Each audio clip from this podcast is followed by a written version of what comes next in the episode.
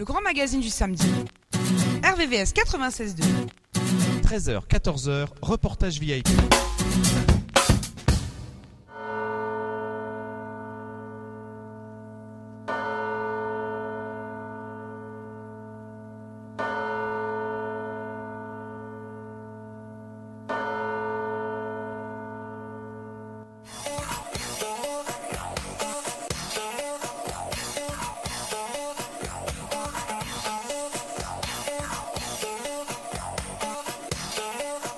Bonjour à tous, vous êtes bien sur RVVS 96.2 FM, www.rvvs.fr. C'est reportage VIP, acteur local à la culture internationale entre 13 et 14 heures. Cette semaine, RVVS et reportage VIP vous proposent une émission avec le Jazz Club Étoile, fameux club de musique à Paris, mythique. Une chronique Image des jeux avec une référence du sport pratiqué par les femmes, Alice Milliat. Une auto, une histoire pour nos amis motards, mais pas que. La Harley Davidson, fantastique moto. Puis, nous irons à la Réunion avec Sylvaine Cussot pour également faire écho au sport pratiqué par les femmes avec cette formidable trailleuse qui est Sylvaine. Ce qui nous renvoie à notre top horaire. Il est 13h passé de 3 minutes sur toute la France, mais pas partout dans le monde, puisque à La Réunion, justement, à Cilaos, il est 16h passé de 3 minutes. Tout de suite, la chronique Images des jeux sur RVVS dans l'émission Reportage VIP.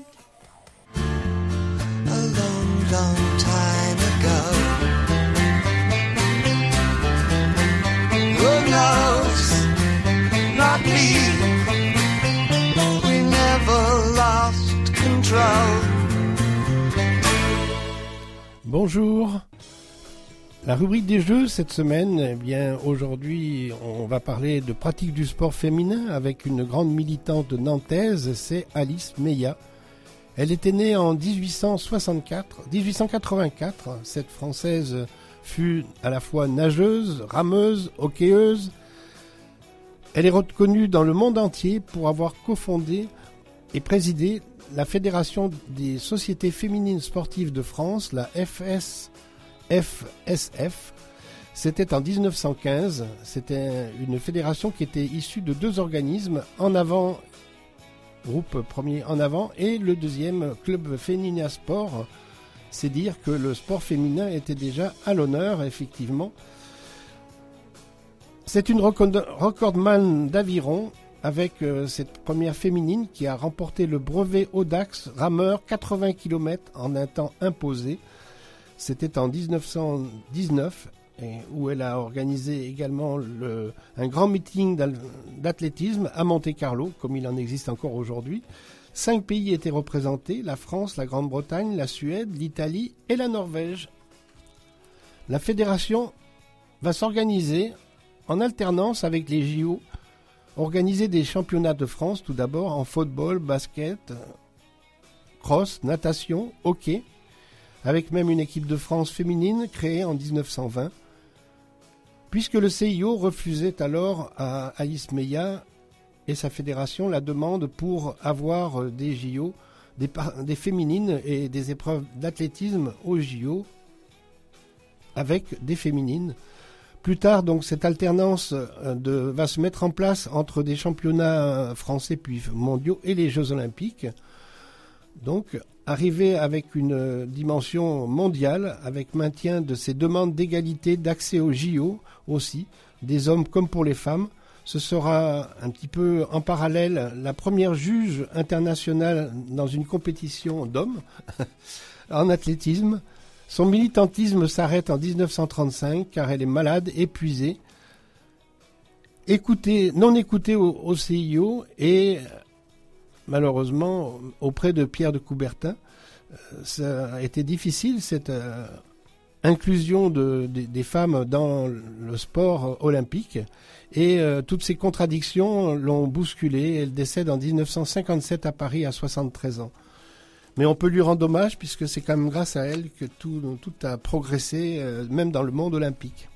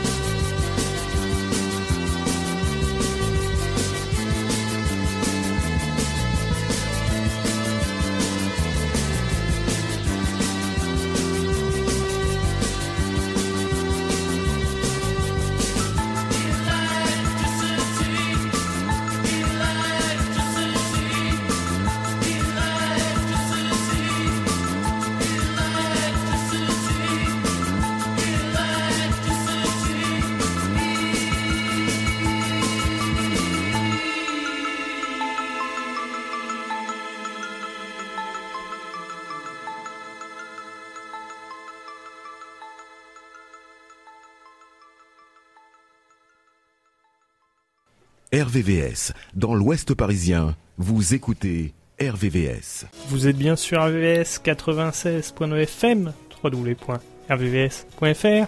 C'est l'émission Reportage VIP, acteur local à la culture internationale entre 13 et 14 heures. Et aujourd'hui, nous sommes avec le Jazz Club Étoile avec Dahlia. Bonjour Dahlia. Bonjour. On va revenir sur l'année 2023 avec vous et les apprentissages pour le Jazz Club Étoile. Quels sont-ils, les enseignements de l'année dernière ? L'année dernière, elle a été riche comme les années d'avant, on va dire, puisque voilà, on a pu découvrir beaucoup d'artistes qui sont venus jouer sur cette scène mythique du Jazz Club Étoile qui existe depuis presque 50 ans. Et on fête les 50 ans en 2025. Et voilà, donc il y a eu des artistes dans des styles musicaux bien différents et aussi bien des gens très confirmés, des têtes d'affiche que des jeunes talents émergents. Et il y a eu Fred Wesley qui était présent au mois de novembre, par exemple. Fred Wesley, c'est fantastique, par exemple. Cet artiste de plus de 80 ans qui a accompagné James Brown pendant 15 ans. Exactement. Exactement, il faisait partie des Funky People et surtout des Jibbies Round, comme on les appelle, qui était effectivement toute la section de cuivre de James Brown avec Maceo Parker. Et là, c'est j'ai plusieurs artistes comme ça que je rêvais de programmer, et là, voilà, mon rêve s'est réalisé. Et du coup, Fred Wesley, à 83 ans, est venu jouer sur la scène du Jazz Club. C'était un mois de novembre assez funk. Et du coup, il avait déjà joué dans les années 80, je crois, au Jazz Club. Donc ça fait un gap assez incroyable. Et ouais, effectivement, c'est l'ADN du Jazz Club de recevoir ce genre de légende américaine qui avait l'habitude de venir jouer avant et qui continue à venir jouer ici. Et ça fait écho aux rencontres entre les jolies personnes qui rencontrent d'autres jolies personnes. Et Fred, ce sont des vraies jolies personnes, donc forcément, aller au Jazz Club, ça porte de sens. Oui, c'est l'avantage d'écouter Fred Wesley dans ce genre de configuration comme un Jazz Club. C'est qu'on peut lui parler, on est juste à côté de lui, on est à 1 mètre de lui, et il y a la possibilité entre les deux sets, quand il y a une pause, de pouvoir parler aux artistes. Et c'est tout l'intérêt d'un club. Et souvent, je demande d'ailleurs quel est l'intérêt de jouer dans un club pour des gens qui peuvent remplir des grandes salles. Et ils disent tous la même chose, que ce cocon assez intimiste est intéressant ils jouent différemment, il y a une interaction avec le public qui est complètement différente que dans une grande salle, quoi. Une émission radio également, sous une bonne étoile, sur TSF Jazz, s'installe de façon mensuelle. Comment s'est coordonné ce joli projet également de nos confrères? C'est suite à une rencontre avec TSF Jazz où on a eu envie de travailler ensemble. Donc on s'est dit alors comment on pourrait travailler ensemble. C'est une radio, donc forcément le live et tout ce qui va avec tomber sous le sens. Et on a décidé de créer une émission ensemble qui donc s'appelle Sous une bonne étoile grâce au Jazz Club, enfin en lien avec le Jazz Club Étoile. Et voilà, donc c'est une coprogrammation, hein, on coprogramme les artistes avec Jean-Charles Boucan qui est l'animateur qui vient officier une fois par mois au Jazz Club, qui a son émission aussi sur TSF qui s'appelle Daily Express. Et donc voilà, le format est très intéressant puisqu'il y a 1 heure d'interview de l'artiste en direct à la radio. Donc TSF déplace le studio au Jazz Club. Et la retransmission du concert aussi en direct à la radio. Donc voilà, une fois par mois, on a 3 heures de direct. Et pareil, avec Jean-Charles, on essaye de faire une programmation en mettant en lien toujours les anciens et les jeunes talents émergents, et surtout de leur donner une carte blanche pour qu'ils puissent inviter les gens avec qui ils ont envie de jouer pour quelques morceaux. Super, super. Quand et comment est arrivée la musique pour vous, Dahlia ? Alors, elle est arrivée quand j'étais plus jeune, assez tard quand même, puisque c'est vers 19 ans, que je me suis mise à la musique.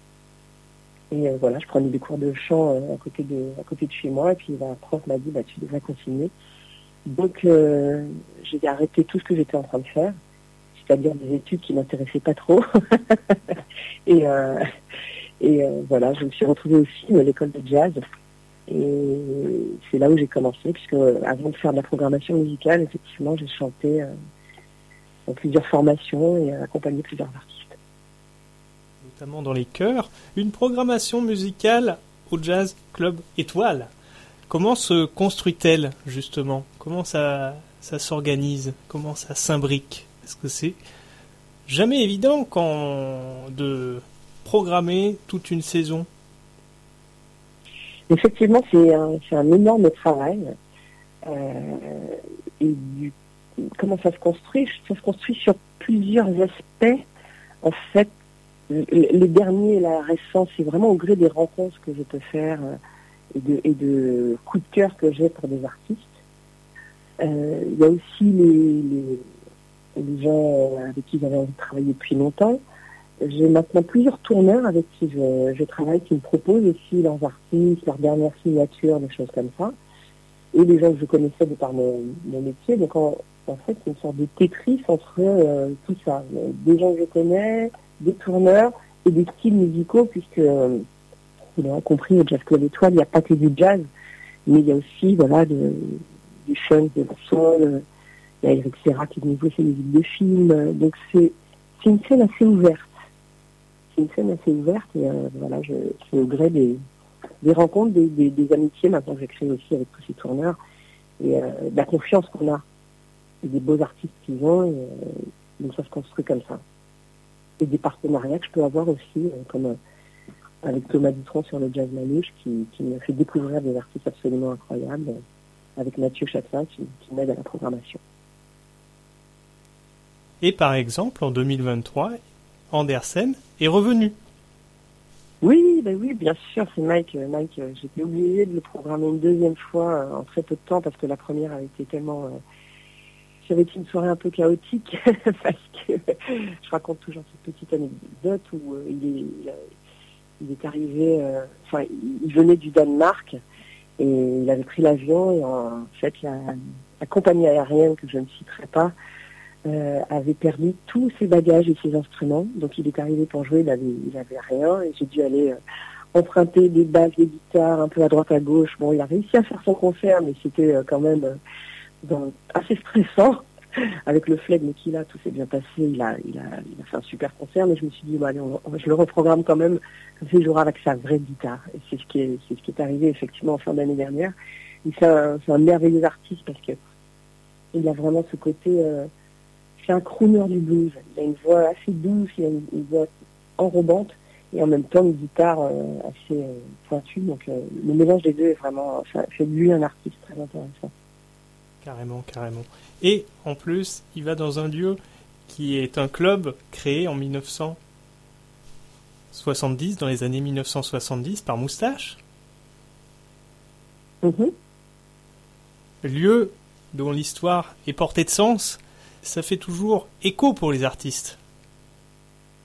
Oui, complètement. C'est vrai que moi, je mets beaucoup en avant son histoire parce qu'il en a une, ce club, puisqu'il y a des légendes absolument incroyables qu'on jouait sur sa scène depuis 1975.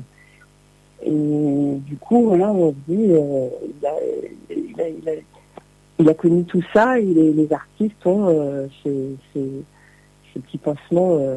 de se dire, voilà, je joue sur la même scène que Screaming Jay Hawkins, que David King, que Ed Turner, que David Gillespie qui est venu jouer, que Lionel Hampton qui a été parrain du club, que Patti Lavette, je peux même pas tous les citer tellement il y en a eu, et des big bands, des choses comme ça. Donc c'est toujours assez sympa pour des jeunes artistes, par exemple, de jouer dans un club qui a une histoire.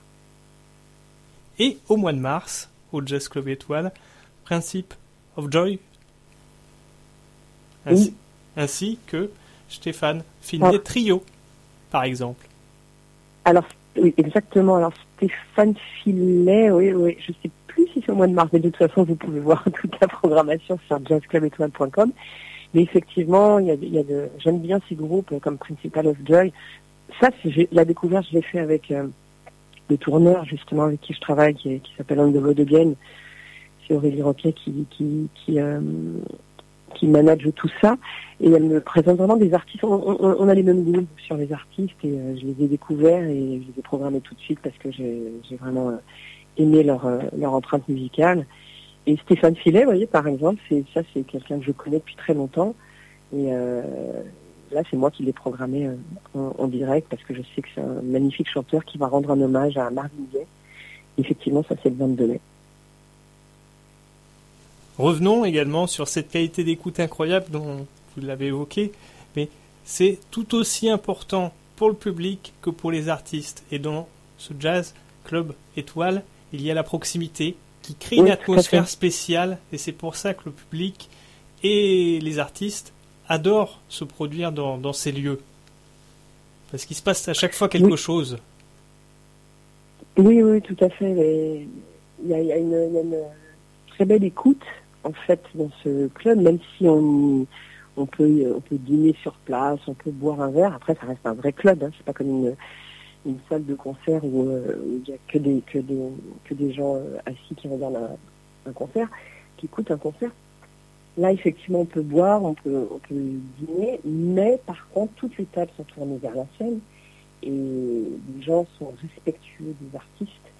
Et parfois, on entend les mouches voler. Et des moments suspendus comme ça, il y a une véritable écoute. Ils savent qu'ils viennent voir un concert. Donc voilà, ça rappelle les clubs comme aux États-Unis, où on a des grands artistes qui viennent jouer et puis on a la chance de pouvoir les côtoyer avec une proximité intéressante. On prend soin du public, on prend soin des artistes et c'est là que ça crée en fait un lien approprié et une atmosphère différente. Mmh. Oui, tout à fait. Tout à fait. Ces lieux-là deviennent assez rares dans Paris. Il n'y en a pas énormément où on a des concerts, des vrais concerts et cette proximité, cette écoute. Donc c'est vrai que on prend soin de tout le monde, j'ai envie de dire. Et c'est lié également à l'ouverture aux différents styles musicaux, tout en conservant l'ADN du Jazz Club Étoile. Avec l'ouverture ça passe également par la programmation musicale, dont on vient d'évoquer.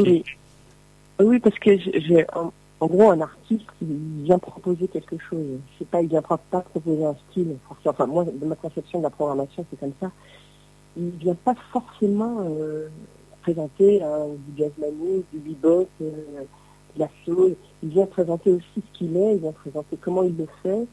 Et du coup, moi, ce que j'aime bien, justement, c'est le mélange de styles. C'est-à-dire qu'il y a pas mal... Enfin, j'ai déjà programmé des groupes qui mélangeaient le hip-hop et le jazz, la soul et le funk. Bah, je ne suis pas très loin. Mais j'aime bien la modernité de ça. Et puis... l'artiste en lui-même qui vient présenter ses compositions originales, accessibles justement pour la découverte du public qui vient découvrir des artistes. Moi, c'est ça une grande satisfaction, je crois que les gens me disent je ne la connaissais pas, mais des artistes. Et voilà, là par exemple, en mars, il y a Aspala qui va venir présenter, elle fait un mélange de ces trois albums. Et voilà, sur scène, elle sera d'excellents musiciens. Elle a fait le 23 mars, je vous conseille tout de suite de prendre vos places. Et elle a bien présenté ses compos à elle, mais en même temps, voilà, le style musical fait que ça nous semble aussi familier, c'est accessible et c'est en même temps une découverte. Donc ça, c'est vrai que c'est très, très intéressant. En février, il y a eu Thérèse Moncalme aussi. Tout à fait. Là, c'était une sortie d'album, ça s'est arrivé aussi. Donc, elle est assez légendaire aussi, Thérèse Moncalme, avec sa voix qui est assez unique, son grande voix qui est assez unique et qu'on reconnaît parmi beaucoup d'autres. Et là, elle a fait la sortie de son album, la release party, comme on dit, de Step Out, qui est sorti hier en France et au Canada. Et partout. Là. Donc, c'est vrai que pour le public, il y a une variété de choix. Tout le monde trouve son compte. Il y a des moments suspendus comme avec Thérèse Moncalme. Il peut y avoir des groupes de funk le samedi soir où là, c'est la grosse énergie. Tout le monde danse dans le jazz club et ça fait, c'est vraiment le rendez-vous, on va dire, des habitués du funk qui suivent ces groupes-là. Par exemple, comme celui de Dreyfarion et de Soul Gold. Et là, il y a toujours les mêmes qui reviennent pour ce groupe-là parce qu'ils savent qu'ils vont retrouver la musique qu'ils aiment, danser. Effectivement, Thérèse Moncalme qui est venue. Au mois de mars, on va avoir Marca. Alors ça, c'est une première aussi, mais je suis sûre que ça va plaire. Marca, c'est un musicien belge qui fait une espèce de blues rock en français, mais très accessible, c'est pas du rock énervé, Et j'avais du cuivre, j'avais Francisco, un guitariste qui s'appelle Tony Monica qui joue très très bien. Là pour le coup c'est en français, c'est assez rare, enfin, c'est vraiment rarissime qu'il y ait des artistes qui chantent en français. Et voilà, donc ça va être une première dans le style, dans un style musical un peu différent. Et comme vous l'avez évoqué également, par exemple, un passage musical d'Eric Serra pour la musique de film. C'est extraordinaire. Oui, ça j'avoue, c'est deux fois joué au Jazz Club, parce que pareil, lui qui a l'habitude de jouer en face, hein, au Palais des Congrès, puisque nous on est à Porte-Maillot, et il y a le Palais des Congrès qui est juste en face, avec plus de 3000 places, je crois. Lui, il a l'habitude avec le Grand Bleu de jouer au Palais des Congrès, mais... il s'octroie, il nous octroie le privilège de venir jouer avec 5 musiciens, les mêmes musiques, puisqu'il joue la musique des films qu'il a composés. Donc, effectivement, le Grand Bleu, Léon, le cinquième élément, tout ça. Et par contre, on est dans un jazz club qui accueille 160 personnes. Et c'est ce que faisait Prince aussi à l'époque. Hein. Il jouait à Bercy, puis après, il a joué dans les clubs. Je crois que l'âme d'un musicien ne résiste pas à cette proximité et à cette ambiance particulière qu'il y a dans un club de jazz. Et justement, vous en tant qu'artiste, vos premiers pas au Jazz Club Étoile, qu'est-ce que ça vous rappelle comme émotion ? Alors, ça me rappelle beaucoup d'émotions puisque j'y chantais. En fait, j'ai chanté régulièrement là-bas. Bon, déjà avant, j'allais voir des groupes. Puisque tout le monde connaît ce club en général, hein, dans le milieu de la musique, ou les aficionados de cette musique connaissent ce club. Ah oui, l'Hôtel Méridien, ah oui, le Jazz Club Étoile, bien sûr, on connaît.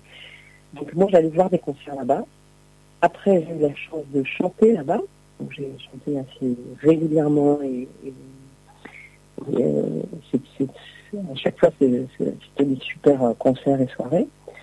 Et après, voilà, je me suis retrouvée à la programmation musicale. Donc, je ne chante plus. Je n'ai plus le temps. ça ne me manque pas parce que la programmation est tellement passionnante que, du coup, voilà, je programme les autres maintenant. Et pour le public, c'est toujours captant d'aller dans un tel lieu avec une proximité, une qualité d'écoute et de voir les artistes sur scène. C'est vraiment incroyable parce que ça transpose un spectacle et un moment fort qui reste unique à chaque fois dans l'esprit et dans les faits. Exactement, c'est à chaque fois, chaque concert est une expérience unique, c'est vraiment ça. C'est tellement différent d'un concert à l'autre. Donc du coup, vous pouvez venir il y a une carte de membre d'ailleurs qui existe et qui amène beaucoup d'avantages, notamment des réductions sur l'addition, un partage avec un abonnement d'allemand au Jazz Magazine numérique, il y a pas mal de choses. Mais du coup, effectivement, c'est assez unique à chaque fois. Pas unique. Parce que ambiance différente, public différent, c'est une découverte. Et puis les gens peuvent pas se passer puisque je programme jamais la même personne deux fois dans l'année. Donc c'est assez... on apprend beaucoup de choses. Qu'est-ce qu'on peut souhaiter au Jazz Club Étoile pour l'avenir, Dahlia ? Qu'est-ce qu'on peut lui souhaiter ? De continuer sur cette voie-là, de rajouter des concerts, parce que c'est vrai que depuis le Covid, on a un petit peu moins qu'avant au niveau quantité. C'est que ça devienne le lieu de toutes les rencontres, encore plus d'ouverture musicale. Et voilà, c'est des beaux artistes. Là, je suis en train de faire justement la programmation des fins 2024 et de d'essayer de mettre en avant le club pour 2025, puisque voilà, il y aura 50 ans. 50 ans, ça se fête. Donc voilà, toujours d'avoir des musiciens de l'époque, ceux qui sont encore là, qui puissent venir jouer et programmer une nouvelle génération. Qui sort un album, qui viennent à présenter leur projet. Merci Dahlia pour cette interview. C'était un plaisir de présenter le Jazz Club Étoile ensemble et toujours avec plein de joie et de bonne humeur et de bonnes ondes. Merci beaucoup à vous, c'était très sympa. Et je vous dis à très bientôt, donc, du coup. Merci beaucoup, à bientôt. Prenez soin de vous, prenez soin de vos proches. À bientôt avec Merci. Le Jazz Club Étoile. Avec plaisir.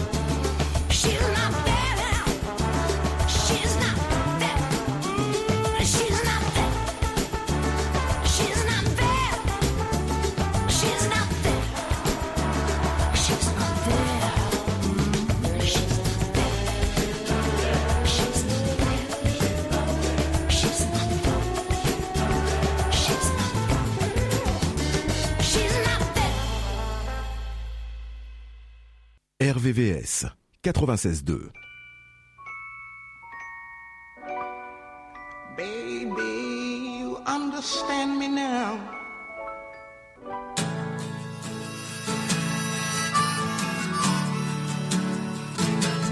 Andrew, let me try the 64.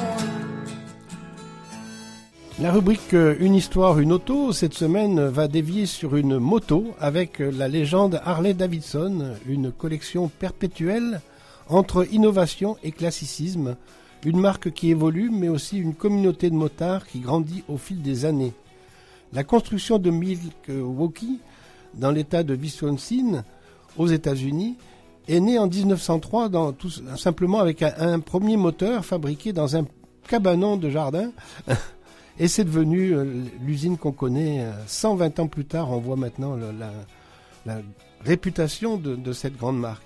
Réputation pour les grosses cylindrées, alors qu'auparavant, on avait commencé par un monocylindre, de petites cylindrées. On est arrivé à des moteurs bicylindres en V, des sonorités reconnaissables pour des moteurs thermiques qui arrivent maintenant et depuis plusieurs années avec de nouveaux modèles.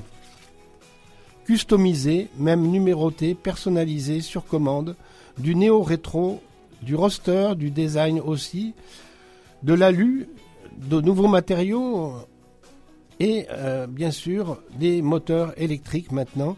C'est un signe novateur mais signe classique de ces collectionneurs pure, je dirais, Harley, reste toujours dans cette lignée historique. Tout avait commencé donc en 1903 avec un monocylindre de 45 cm3, freinage comme une bicyclette, disons mobilette, même pas, bicyclette et rétropédalage. En 1914, un sidecar, le modèle 10F, des motos avec boîte de vitesse manuelle, on s'en souvient, à côté du réservoir, le levier associé donc au passage des vitesses. Et en 1925, un réservoir symbolique, c'est le réservoir en goutte d'eau. Voilà quelques dates qui peuvent encore nous mettre un petit peu d'éclairage.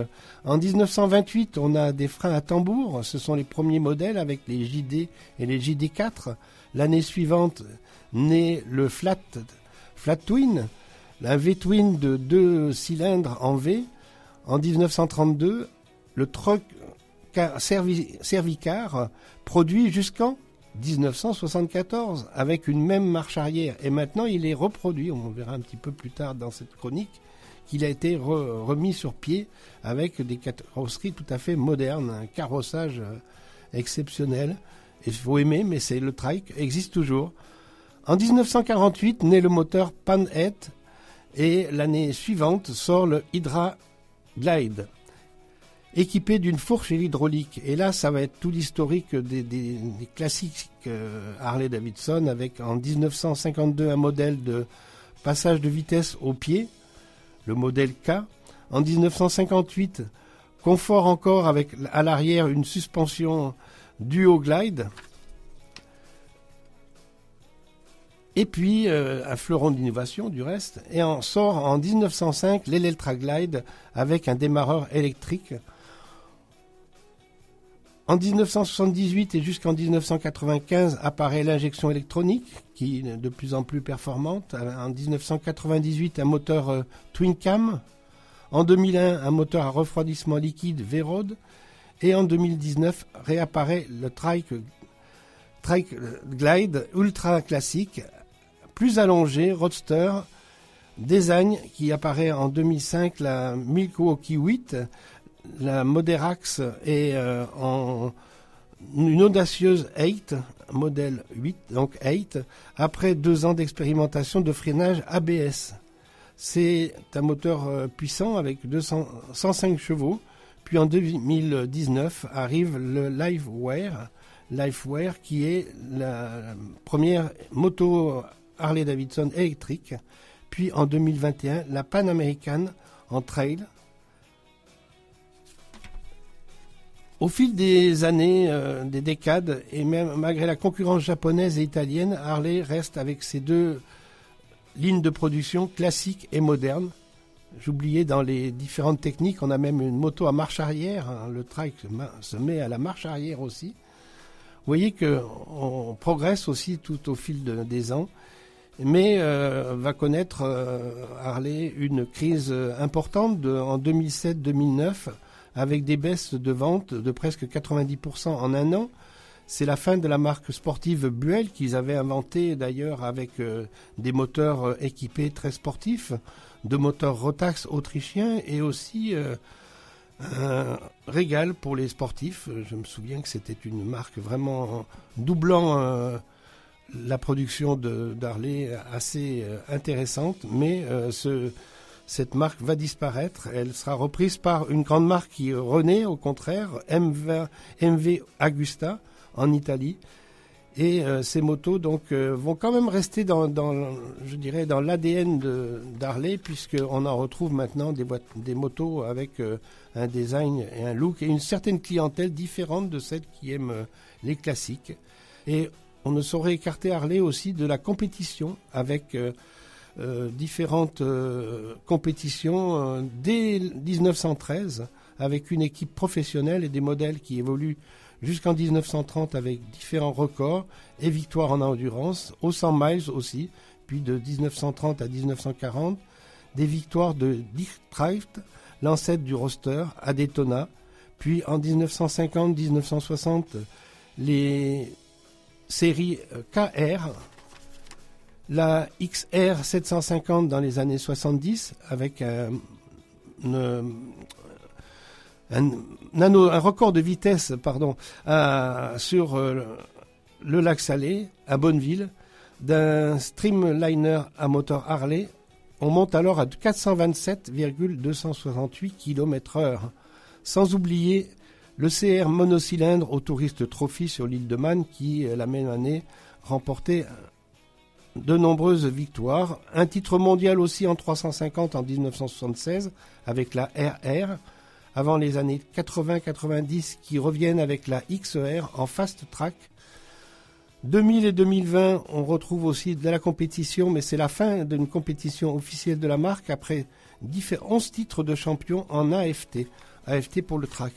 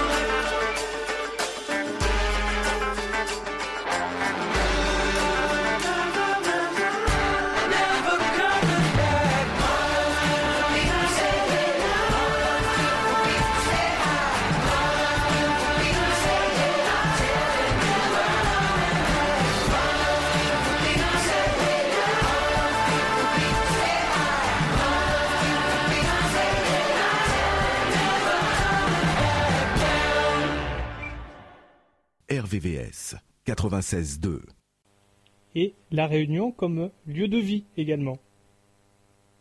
Et oui, j'ai fait ce choix depuis un an, un peu plus d'un an maintenant. Je me suis installée à La Réunion en janvier 2021. C'était un choix de vie, un changement de vie. J'ai eu envie vraiment de... Et la chance, enfin l'opportunité, parce que personnellement et professionnellement, j'ai pu le faire. Mais c'était une île qui m'attirait beaucoup, que je ne connaissais pas du tout, parce que je n'avais jamais couru la Diagonale des Fous auparavant. Et voilà, on m'en avait beaucoup parlé. Et je me suis dit, bon, c'est le moment de... Il y a eu un virage dans ma vie, en fait, au niveau personnel, qui a fait que tout s'est bien goupillé à ce moment-là pour me dire, bon, bah, c'est le moment de le faire. Tu prends ton sac, ta valise, et puis tu t'installes là-bas, et puis tu verras bien. Et c'est vrai que bah, si je ne m'étais pas plu ici, j'aurais pu faire marche arrière et prendre un billet d'avion retour et puis me réinstaller en métropole. Mais pour le coup, j'ai trouvé un endroit qui est très agréable à vivre. Moi, j'aime beaucoup la chaleur, et ici, il fait toujours beau, il fait toujours chaud. Il y a des terrains de jeu incroyables comme Mafate, Cilaos, le volcan. C'est très varié, très riche au niveau végétation. Voilà, donc pour l'instant, je re-signe pour un an, donc on verra bien, mais ouais, c'est une île qui est incroyable, à tout point de vue. Une île où il y a plein de diversité aussi, et là, ça permet de boucler avec les rencontres dont on a parlé, forcément, ouais. Ça génère encore plus de rencontres et d'enthousiasme. Oui, c'est sûr, et puis les Réunionnais sont des gens qui vivent beaucoup en communauté, qui vivent beaucoup dans le partage. C'est pas pour rien que ça s'appelle la réunion, c'est qu'ils sont beaucoup dans les réunions, réunion des choses, réunion des gens, et ici tu trouves facilement des gens pour aller faire des sorties, il y a des groupes de trail de partout, voilà, les gens se regroupent le week-end pour aller faire des pique-niques en famille, il y a beaucoup cette mentalité du partage et du regroupement, et ce qui fait qu'effectivement on est beaucoup dans cet état d'esprit de vivre, de faire des choses à plusieurs, et ça, c'est vrai que ça rejoint ce qu'on a dit auparavant, cette richesse humaine aussi se retrouve beaucoup sur l'île. C'est assez simple de faire des rencontres, que ce soit par le biais de cette passion commune qui est le trail, ou même d'autres passions. Il y a beaucoup de gens qui font du surf, du parapente, du vélo, et voilà, les gens adorent se retrouver entre eux, et c'est aussi beaucoup ce qui m'a plu ici. Puis les gens sont beaucoup dehors parce qu'il fait toujours très beau, donc les gens n'ont pas forcément cette envie de rester chez eux. Et on voit toujours les sentiers remplis. Ben là aujourd'hui, il y avait beaucoup de gens qui randonnaient en famille, des petits de 6-7 ans, des mamies, des personnes plus âgées, de 70 ans. C'est génial ce mélange des générations et toujours ce petit mot gentil quand on se croise. Ouais, il n'y a qu'à la Réunion, non, il n'y a pas qu'à la Réunion qu'on trouve ça, mais c'est très frappant ici, et c'est vraiment super agréable. Et c'est vraiment le dénominateur commun, les rencontres, et on peut maintenant l'évoquer, enfin pour cette fin d'interview, c'est la nature, le trail. Et la nature, ouais. À la Réunion, c'est quelque chose. Oh oui, la nature... est très très riche et très inspirante ici à La Réunion. Entre les volcans, d'ailleurs, j'ai eu la chance de vivre 2 éruptions à La Réunion en un an. On a vécu les cyclones. Il y a eu 2 cyclones aussi quand j'étais ici sur l'île. La nature se rebelle beaucoup ici. La nature vit beaucoup, change beaucoup de couleurs en fonction de la météo. Quand il pleut beaucoup, il y a les cascades éphémères. Il y a des endroits où il n'y a pas de cascades, et puis quand il pleut, il se forme des cascades de foule. Bah là, justement, en allant à Cilaos, il y avait des cascades qu'on n'avait encore jamais vues, qui n'existaient pas, qui se sont formées parce que dernièrement, il y a eu quand même pas mal de pluie. Ouais, il y a une richesse folle ici qui fait qu'on a toujours les yeux ouverts et on est toujours émerveillé à chaque endroit où on va, en fonction du temps qu'il fait. On peut retourner 3 fois au même endroit et on va avoir l'impression que c'est 3 endroits différents parce que la météo fera que ça, et le moment de la journée fera que ce ne sera pas les mêmes couleurs.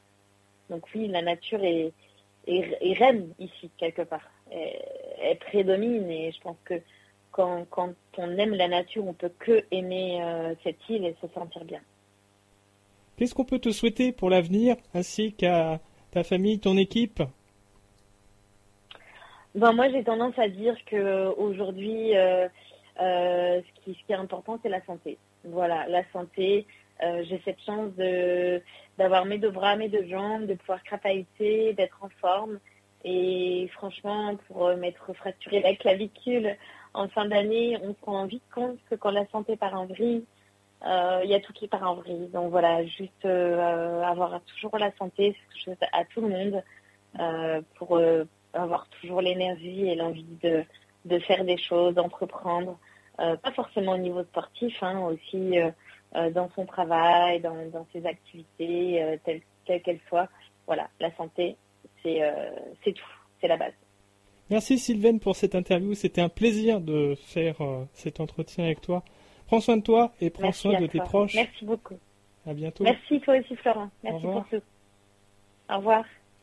RVVS. Vous écoutez RVVS 96.2.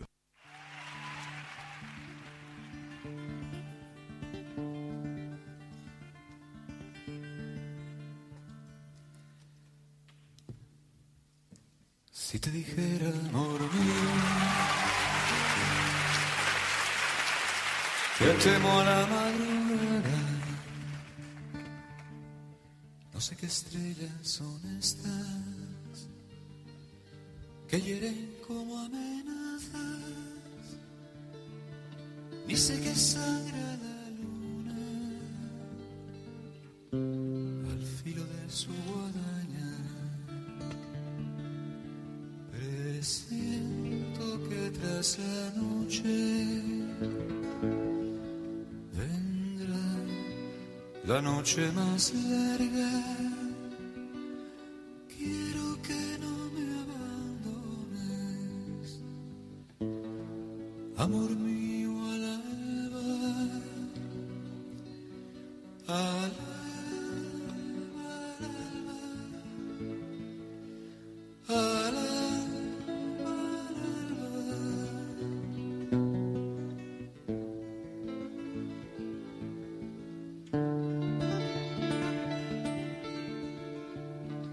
Los hijos que no tuvimos se esconden en las cloacas, comen las últimas flores, parece que adivinarán que el día que se avecina tiene con hambre atrasada, presiento que tras la noche vendrá la noche más larga. Quiero que no me abandones, amor mío, al alba, al alba, al alba.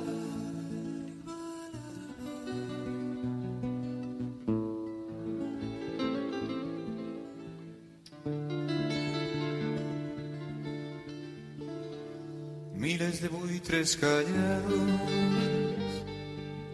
van extendiendo sus alas. No te destroza, amor mío, esta silenciosa danza, maldito baile de muertos, pólvora de la mañana, presiento que tras la noche vendrá la noche más larga. Quiero que no me abandones, amor mío, al alba, al alba, al alba, al alba.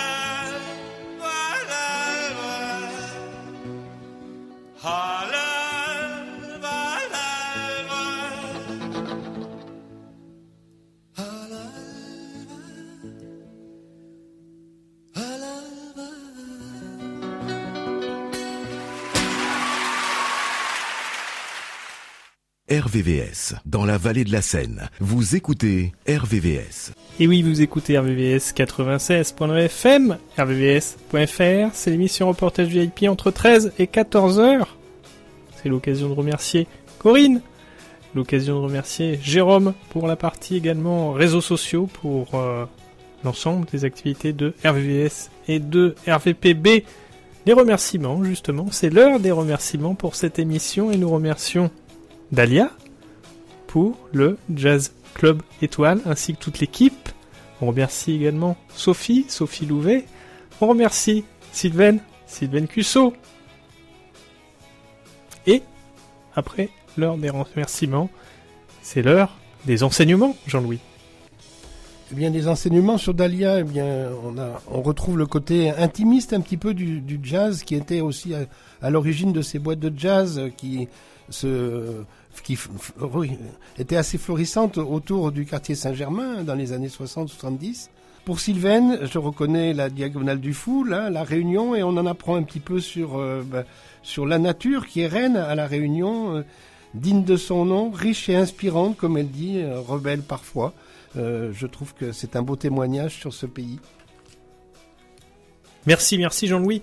Et tout de suite, c'est l'heure des rendez-vous, les rendez-vous RVVS, les rendez-vous RVPB et les rendez-vous reportages VIP. On va commencer par les rendez-vous reportages VIP en saluant justement l'Écotrail Paris, Île-de-France et toute l'équipe d'Écolosport.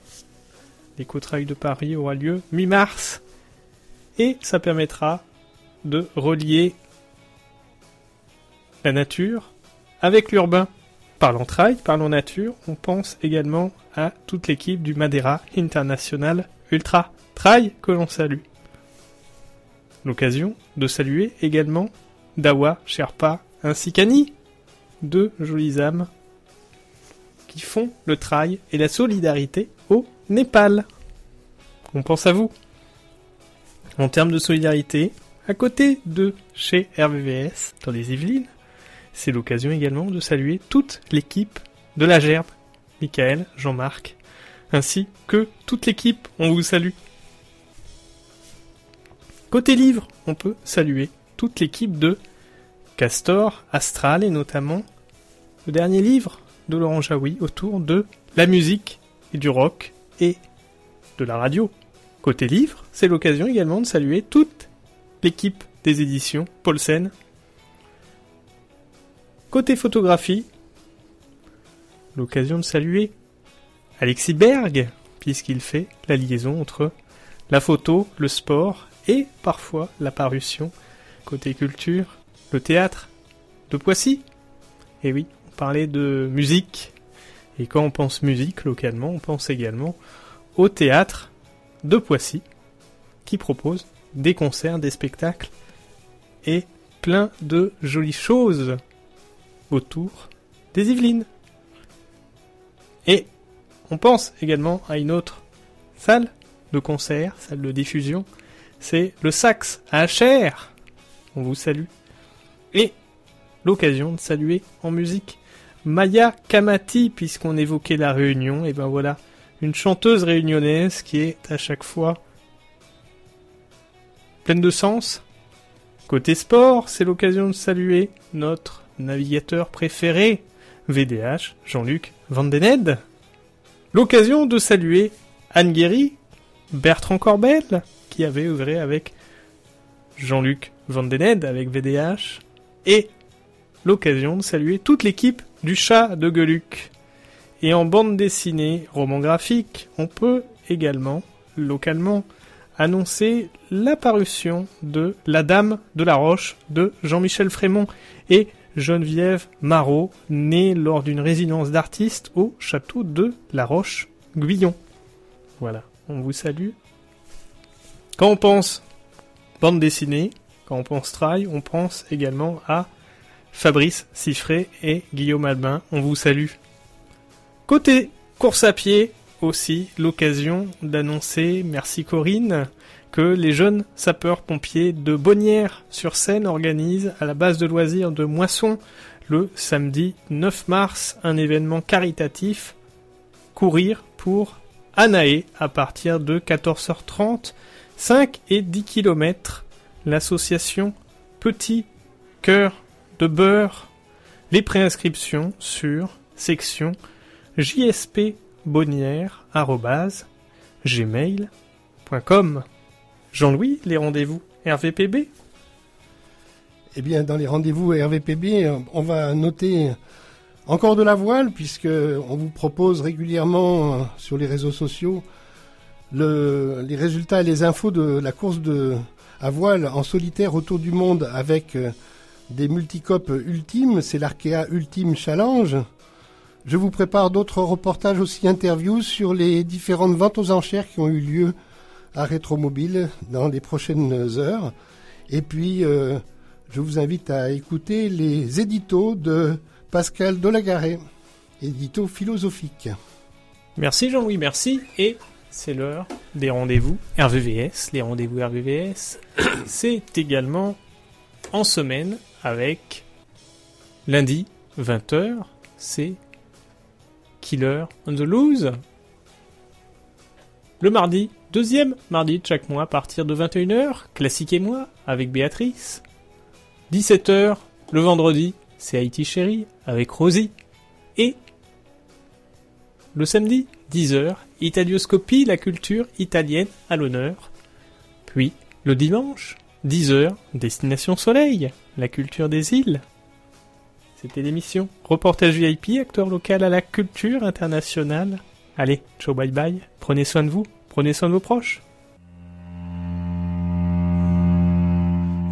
Europe and America, there's a growing feeling of hysteria, conditioned to respond to all the threats and the rhetorical speeches of the Soviet. Mr. Khrushchev said, "We will bury you."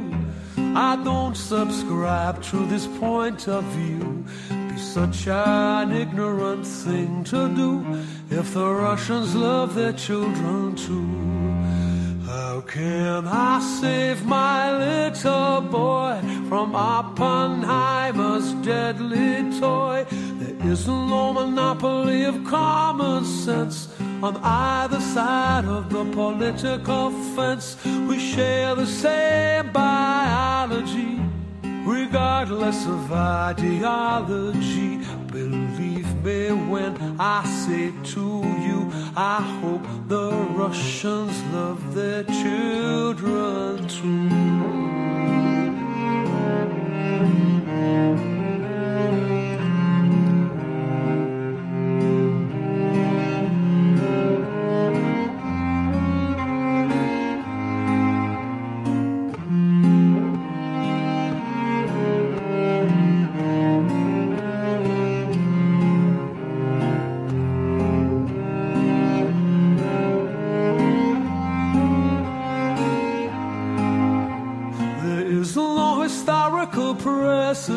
To put the words in the mouth of the president.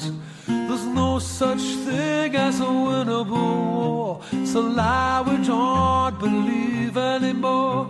We share the same biology, regardless of ideology. And what might save us, me and you, is that the Russians love their children too.